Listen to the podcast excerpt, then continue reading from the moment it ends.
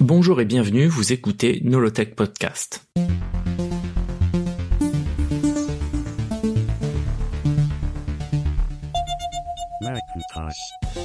Nolotech Podcast, épisode deux, la création d'Apple et de l'Apple un. Comme nous l'avons abordé dans l'épisode précédent, le succès inattendu de la Blue Box transforme Jobs en entrepreneur. Il veut dorénavant créer des produits pour transformer la vie des gens. Il va chercher quel autre produit électronique il pourrait vendre. C'est Woz qui va le convaincre que le futur, c'est l'ordinateur personnel. Jobs n'est pas convaincu au départ, lui qui pense plutôt vendre des gadgets électroniques dans la droite lignée de la Blue Box. C'est au cours d'une réunion avec le Homebrew Computer Club que Woz a une révélation.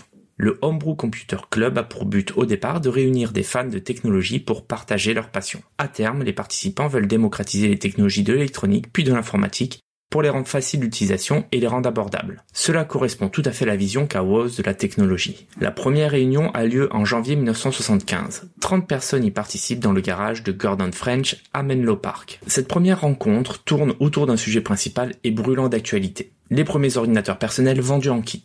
Ces premiers produits sont rendus possibles par l'arrivée des premiers microprocesseurs abordables. Parmi ces nouveaux produits, on peut parler du célèbre Altair. Gordon French est d'ailleurs l'un des premiers à avoir reçu l'Altair et à l'avoir monté. L'Altair est un ordinateur très important dans l'histoire de l'informatique. Il devient très connu quand il apparaît en une du magazine Popular Mechanics. D'ailleurs, le magazine passe de main en main lors de la réunion. L'excitation est palpable car même si l'Altair est rudimentaire, les possibilités offertes par ce genre de technologie semblent illimitées. Rudimentaire, l'Altair ? Oui, on peut le dire. Par exemple, son interface est une suite de boutons et les résultats sont affichés par des L E D en binaire. Le programmer prend énormément de temps. Effectivement, il est obligatoire de le programmer en binaire. Et il n'y a pas de système de stockage de l'information. Il faut donc tout recommencer à chaque redémarrage. Insérer un simple programme peut prendre à chaque fois plus de trente minutes. Cependant, c'est ce que représente l'Altair qui émoustille les participants. Juste le fait d'avoir un ordinateur à soi vingt-quatre heures sur vingt-quatre sans avoir à le partager avec qui que ce soit est déjà quelque chose d'extraordinaire. Bill Gates, alors à Harvard, est lui aussi subjugué par l'Altair quand il lit le magazine Popular Mechanics. C'est ce qui va le pousser à laisser tomber ses études pour créer Microsoft dans le but de porter le langage BASIC sur l'Altair. Woz, de son côté, est beaucoup plus mesuré. Il réalise que l'Altair est au final très similaire au Cream Soda Computer qu'il a conçu quatre ans auparavant. Voir l'épisode précédent. La seule différence, et elle est de taille, est que l'Altair a un microprocesseur alors que le Cream Soda Computer a besoin d'un plus grand nombre de puces. Après cette première réunion, Woz est décidé et il veut faire son propre ordinateur. Il est très inspiré par ce qu'il a vu et pour la première fois, pense qu'il pourra, grâce à ses nouveaux microprocesseurs, arriver à faire un ordinateur digne de ce nom. Néanmoins, il n'est pas impressionné par l'Altair. Il veut aller plus loin. Par exemple, il veut que son ordinateur soit plus facile à programmer et à manipuler. On oublie donc les panneaux de contrôle avec leurs boutons et L E D. Il décide que toutes les interactions se feront avec un clavier connecté à une télévision. Il se trouve que Woz a toute l'expérience qu'il faut. Il a déjà construit une mini-console de jeu qui se connecte à la télévision avec sa propre version de Pong et de Breakout, et il a aussi conçu un terminal, une sorte de clavier évolué, pour accéder à ARPANET, ancêtre d'Internet, et qui affiche des lettres sur une télévision. Son terminal a l'avantage de faire tout ce que fait un télétype qui, lui, coûte des milliers de dollars, alors que son terminal coûte dix fois moins. Woz se lance alors dans le développement de ce qui sera appelé l'Apple un.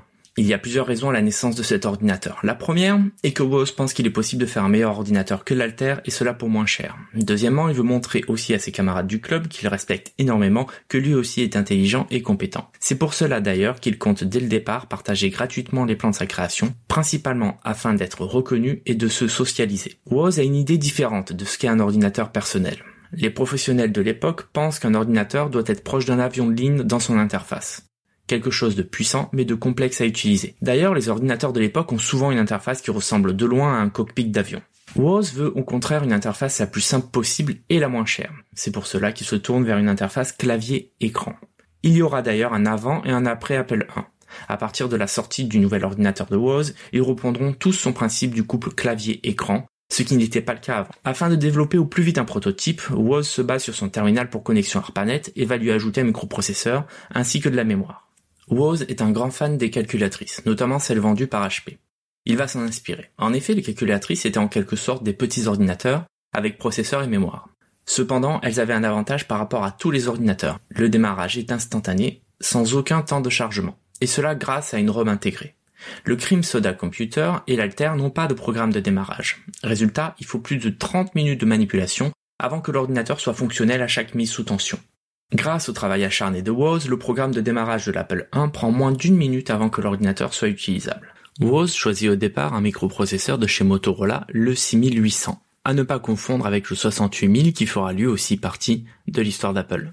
Il le choisit en partie parce qu'il peut l'acheter à prix réduit, quarante dollars, grâce à son travail chez H P. Quelques semaines plus tard, M O S Technologies sort son premier microprocesseur, le six mille cinq cent deux, qui est totalement compatible avec les connexions du soixante-huit mille, mais a l'avantage d'être deux fois moins cher.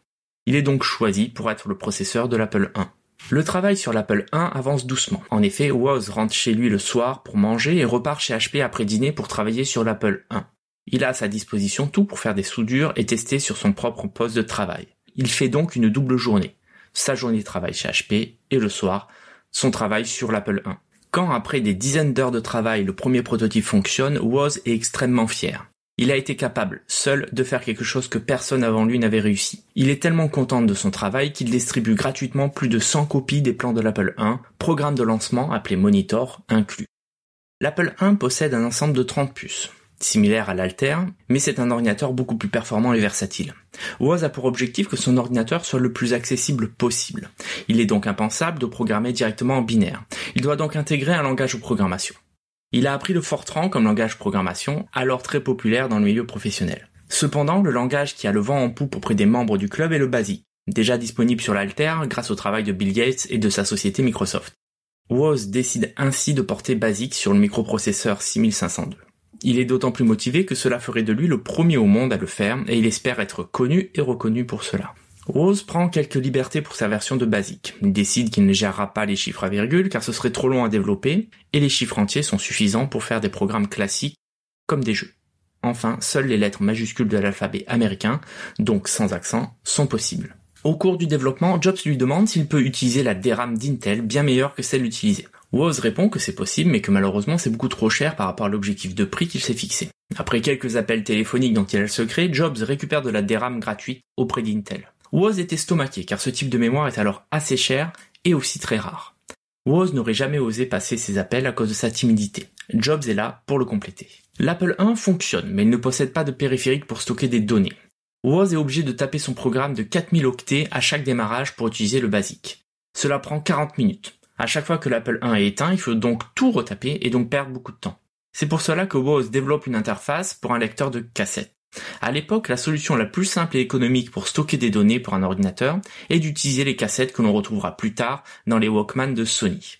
Les réunions du Homebrew Computer Club se font maintenant toutes les deux semaines. Woz y est à chaque fois et y présente, pas devant tout le monde mais au fond de la salle, son Apple un et ses différentes avancées. Il essaie de combattre sa timidité naturelle afin de présenter son travail dont il est si fier. Cependant, l'accueil est souvent froid mais cela ne calme en rien l'ardeur de Woz. Il distribue à qui le veut les plans de sa machine.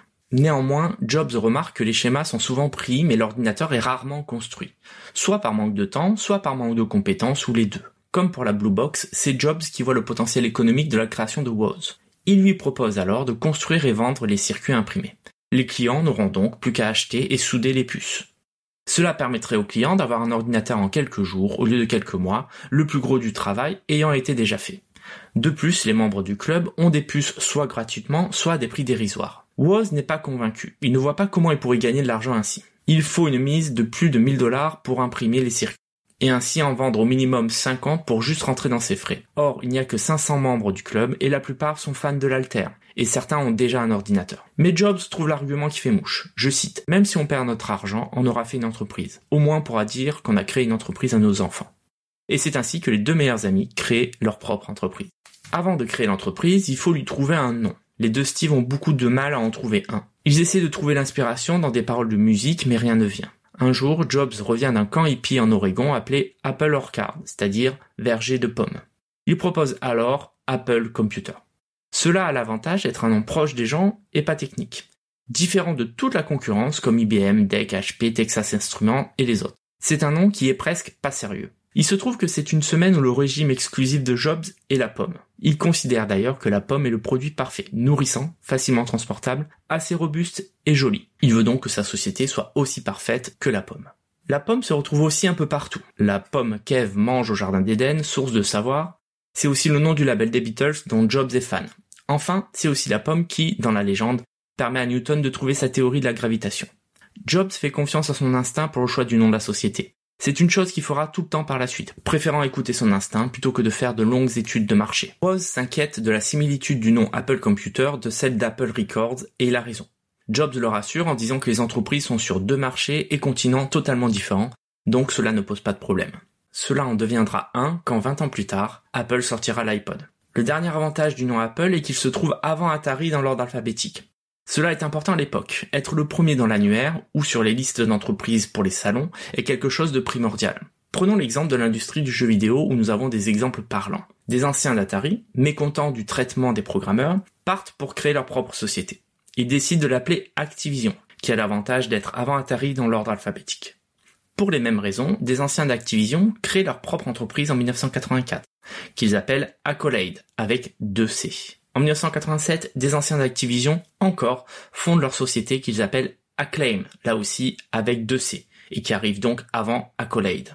Dernier exemple, Absolute Entertainment. Vous comprenez le principe. Une rumeur persistante dit que le nom d'Apple, ainsi que son logo de pomme croquée, serait un clin d'œil à la mort d'Alan Turing, héros de la Seconde Guerre mondiale et précurseur de l'informatique moderne. Il s'est effectivement donné la mort en croquant dans une pomme qu'il a lui-même empoisonnée. De plus, Alan Turing était homosexuel et le logo de la pomme, avec ses six couleurs, rappelle un peu le rainbow flag de la communauté L G B T. Cependant, c'est une rumeur qui est totalement fausse. D'abord parce que l'histoire d'Alan Turing commencera à être popularisée bien plus tard.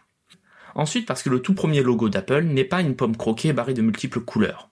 De toute façon, cette version a été démentie depuis par Jobs et par Woz. La société Apple Computer est créée le premier avril dix-neuf cent soixante-seize. Encore un clin d'œil pour l'amour des canulars d'Estive. Jobs vend son combi Volkswagen et Woz vend sa calculatrice H P soixante-cinq, le tout pour mille dollars. Pour la petite histoire, Jobs vend au départ sa voiture pour mille dollars, mais ne récupère que la moitié quand le moteur rend l'âme quelques semaines après la vente. Woz et Jobs ont un ami en commun rencontré chez Atari qui s'appelle Ronald Wayne. Il est choisi comme cofondateur car il est plus vieux. Il a vingt et un ans de plus que Jobs par exemple. Et surtout, il a suffisamment d'expérience pour écrire tous les documents légaux nécessaires à la création de l'entreprise. En gros, il sait faire tout ce que Jobs et Woz ne savent pas faire. Il est aussi très important car les deux types se sont rendus compte que c'est souvent lui qui arrive à régler les différends entre eux, une sorte de voix de la raison.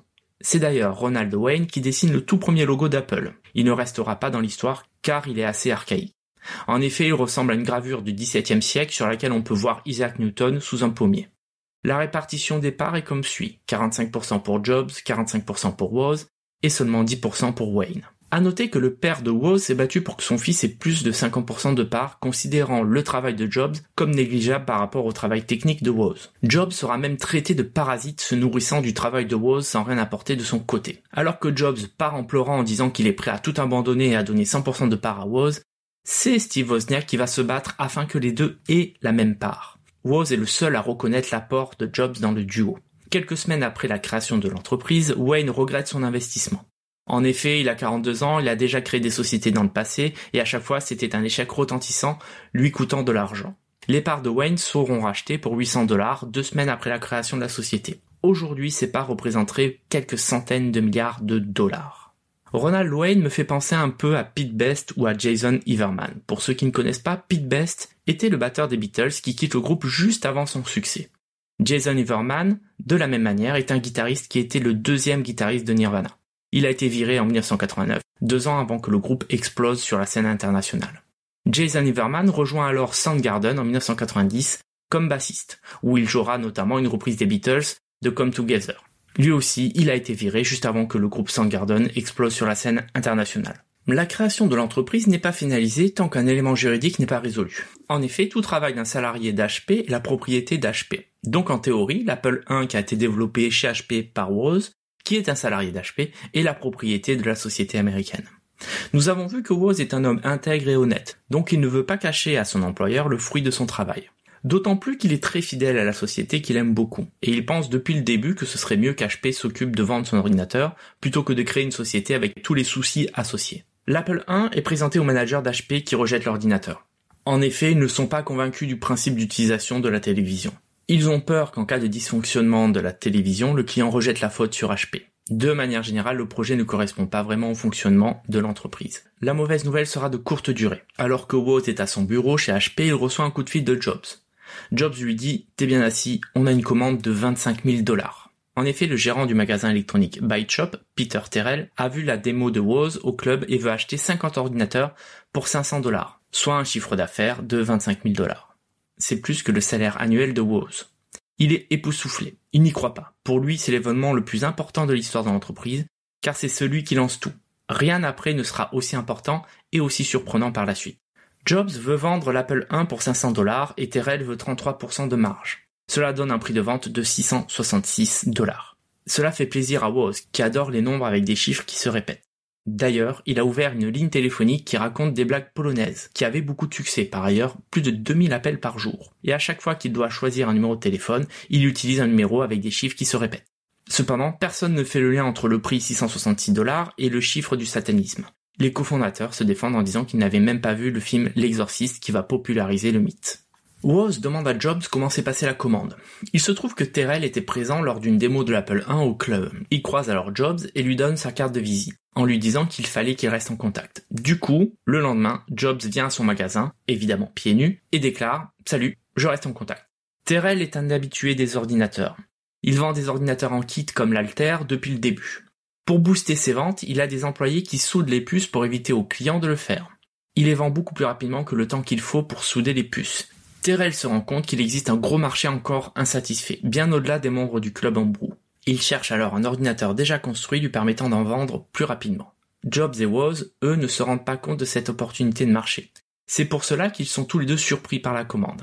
Elle leur fait réaliser le potentiel énorme des ordinateurs personnels. Woz se rend compte alors que son ordinateur peut à terme aider tout le monde en permettant de jouer aux jeux vidéo à la maison, d'utiliser un logiciel de traitement de texte qui pourrait remplacer la machine à écrire, type de logiciel d'ailleurs qui n'existe pas encore, et que de manière générale, un ordinateur personnel peut aider tout le monde à faire son travail. Mais avant tout cela, il faut répondre à la commande. Et donc, il faut trouver toutes les pièces pour produire l'ordinateur, et cela au meilleur prix. Steve Jobs se démène pour trouver les pièces les moins chères possibles en négociant avec différents fournisseurs.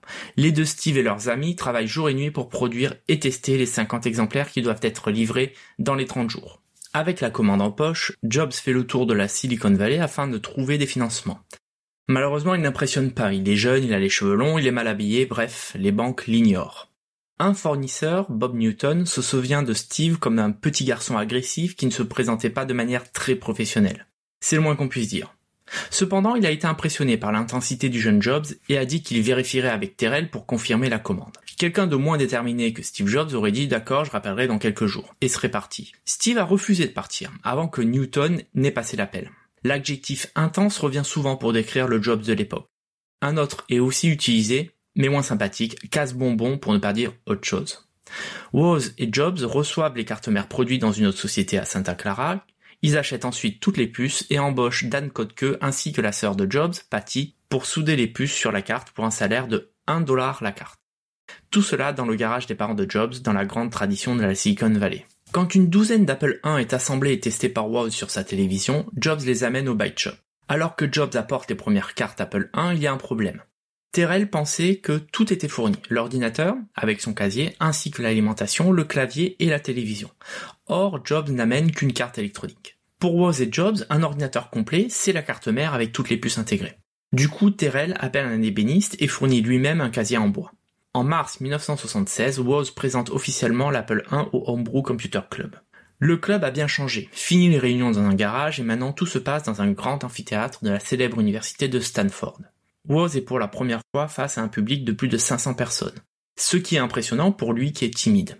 Jusqu'à présent, chaque présentation de son ordinateur se faisait en marge des présentations principales, en petit comité. L'Apple un a été vendu de juillet mille neuf cent soixante-seize à août mille neuf cent soixante-dix-sept. À peu près deux cents ont été produits. Pour information, en deux mille quatorze, un Apple un en excellent état a été vendu pour un prix record de neuf cent cinq mille dollars. Les prix ont tendance à monter en flèche pour ce qui devient aujourd'hui un ordinateur historique de la courte histoire de l'informatique. Il ne serait pas étonnant de trouver à l'avenir un Apple un qui dépasse le million de dollars. Merci de m'avoir écouté. Pour m'aider à faire ce podcast, envoyez-moi un message, ça fait toujours plaisir, à nolotech point com slash contact ou sur Twitter, arrobase nolotech. Vous pouvez aussi partager le podcast et lui donner une note sur les différentes plateformes. Et enfin, vous pouvez aussi acheter mon livre, L'Histoire d'Apple, quarante-cinq ans d'innovation, disponible partout. J'ai mis tous les liens dans la description. À bientôt!